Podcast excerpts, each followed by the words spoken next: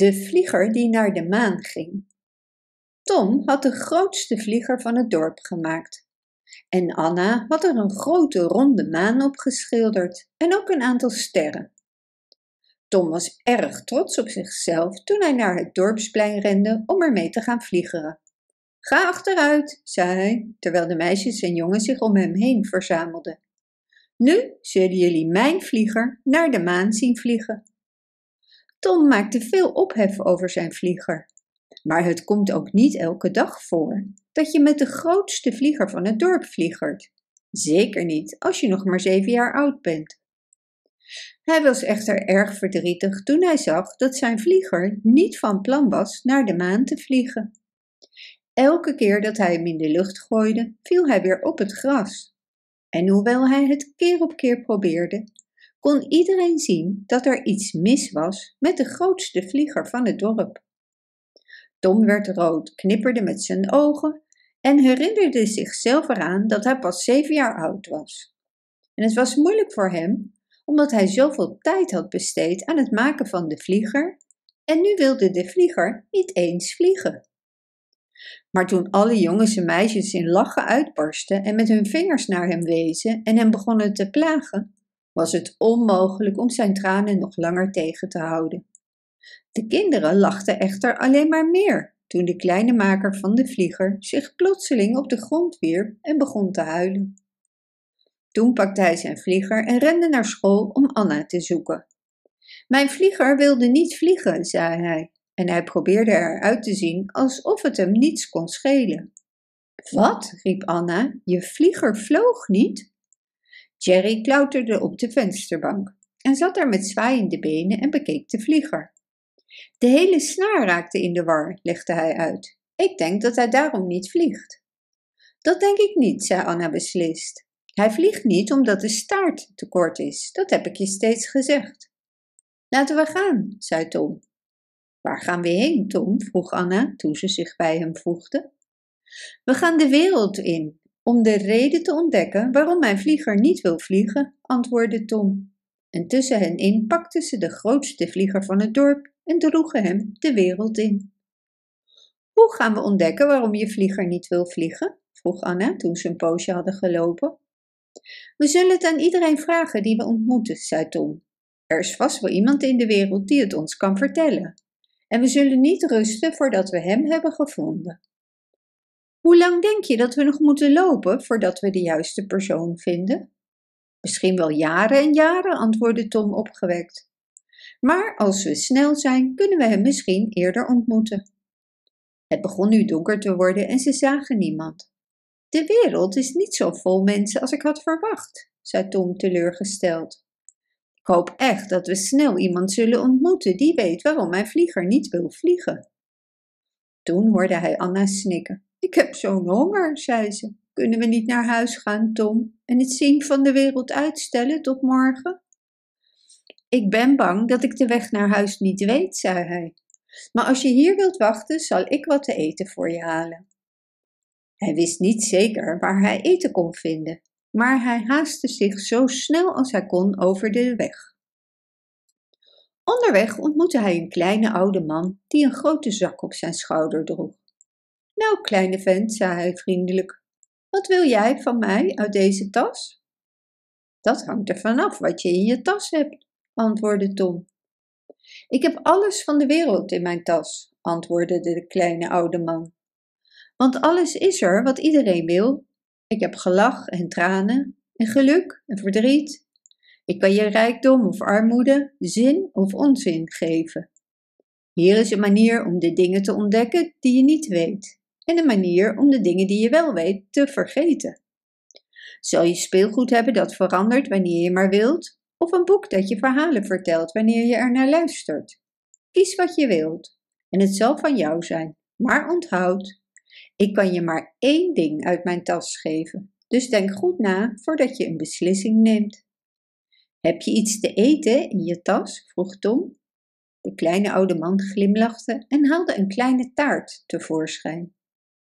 De oude man verdween met zak en al op het moment dat hij Tom de taart had gegeven. Dus rende Tom terug naar de plaats waar hij Anna had achtergelaten. Wat een heerlijke taart, riep ze uit. Het smaakt naar aardbeien en toffee en ijs en alle dingen die ik het lekkerst vind. En kijk, zo snel als ik het eet, groeit het terug. Neem ook een hap. Het smaakt naar krentenbolletjes en gemberbier en alles wat ik het lekkerst vind, zei hij. Het is zeker dat we nooit zullen verhongeren zolang we zo'n sprookjesstaart hebben. Toen vertelde hij haar hoe hij eraan kwam. Misschien, merkte Anna op, had de kleine oude man je kunnen vertellen waarom je vlieger niet wilde vliegen. Misschien zou hij dat kunnen, zei Tom, maar ik heb er niet aan gedacht het hem te vragen. In plaats daarvan vragen we het aan de volgende persoon die we tegenkomen. Toen ze om zich heen keken naar de vlieger, was die nergens meer te bekennen. De maan kwam achter een wolk vandaan en hielp hen zoveel als ze kon. Maar hoewel ze lang zochten, konden ze de vlieger niet vinden. Misschien ben ik in slaap gevallen terwijl jij weg was, zei Anna, en heeft iemand de vlieger meegenomen. Maar ik dacht wel dat ik wakker was. Je was wakker. Het is niet jouw schuld, riep een stem uit de heg. En natuurlijk zou niemand anders dan een elf verschijnen, precies op tijd, om het juiste te zeggen. Dus de kinderen waren helemaal niet verrast toen een elf uit de heg kwam tuimelen. Weet jij waar de vlieger is gebleven? vroegen de kinderen. Kijk naar boven en je zult het zien, antwoordde de elf, wijzend naar de lucht. De lucht was bedekt met duizenden sterren, allemaal fonkelend rond de maan, precies zoals Anna ze op de vlieger had geschilderd. Een van hen was anders dan alle anderen. Deze ster had een lange heldere staart die glinsterde als een kerstboomversiering en vloog met zo'n snelheid door de lucht dat de rest van de sterren zo goed mogelijk uit de weg moest gaan. De meeste mensen die op die avond uit hun raam keken, dachten dat ze een komeet zagen.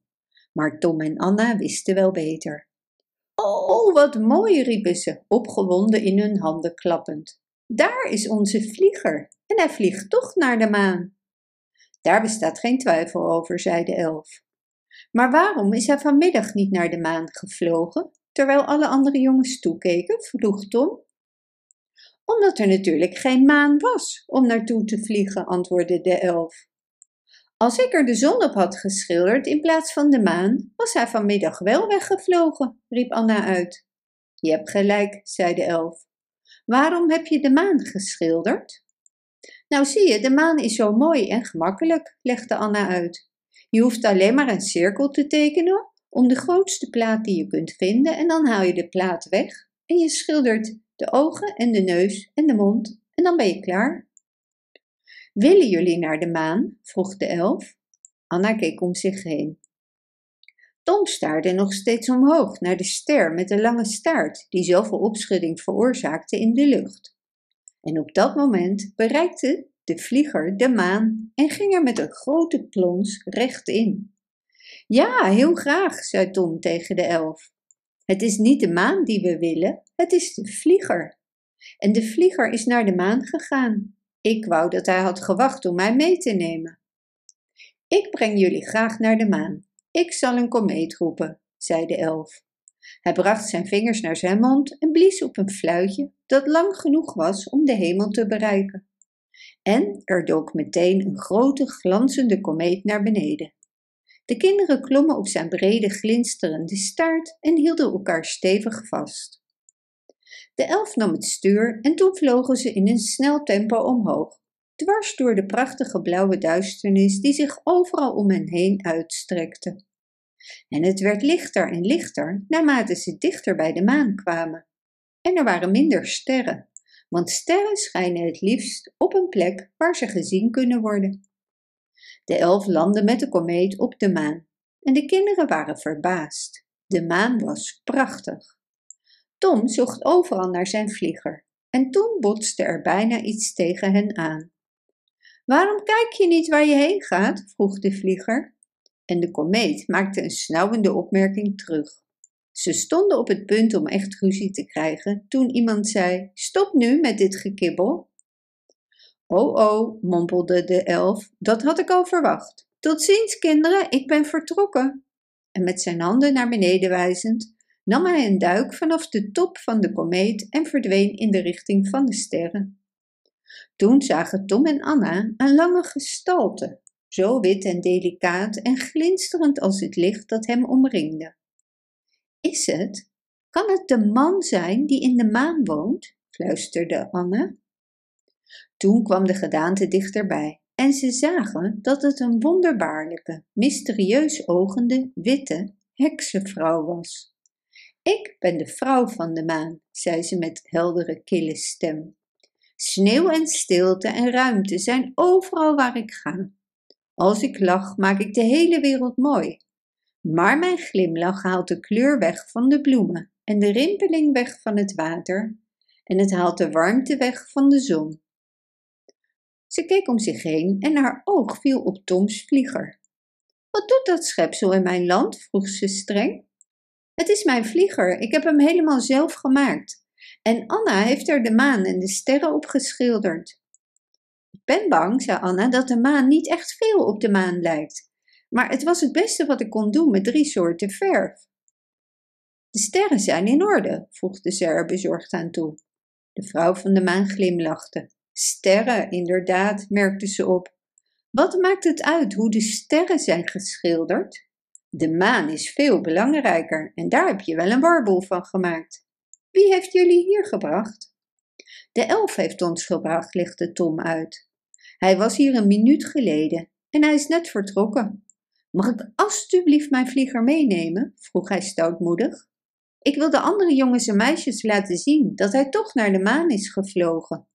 Ga, ga alsjeblieft. De dageraad komt eraan en je zult worden opgeslokt door de ondergaande maan, schreeuwde ze naar hen. Ga, ga alsjeblieft nu. Spring, Anna, spring erop, schreeuwde Tom. En samen zaten ze boven op de grootste vlieger van het dorp. Nu, zei Tom tegen zijn vlieger, breng je ons meteen naar huis. De zon scheen fel en de vogels zongen en de kinderen lachten op weg naar school. Toen Tom en Anna eindelijk thuis kwamen, de grootste vlieger van het dorp. Oh, oh, riepen alle jongens en meisjes en renden in grote opwinding op hen af. Tom en Anna hebben op de grootste vlieger van het dorp gevlogen. Waar ben je geweest, Tom? Heb ik jullie niet verteld dat mijn vlieger naar de maan zou gaan? zei Tom. En toen ging Tom naar huis om te ontbijten. Maar de vlieger zeilde terug omhoog de lucht in en sindsdien is hij een komeet. Bedankt voor het luisteren. Wist je dat je dit verhaal ook op onze website ririro.com/nl kunt lezen, downloaden en printen?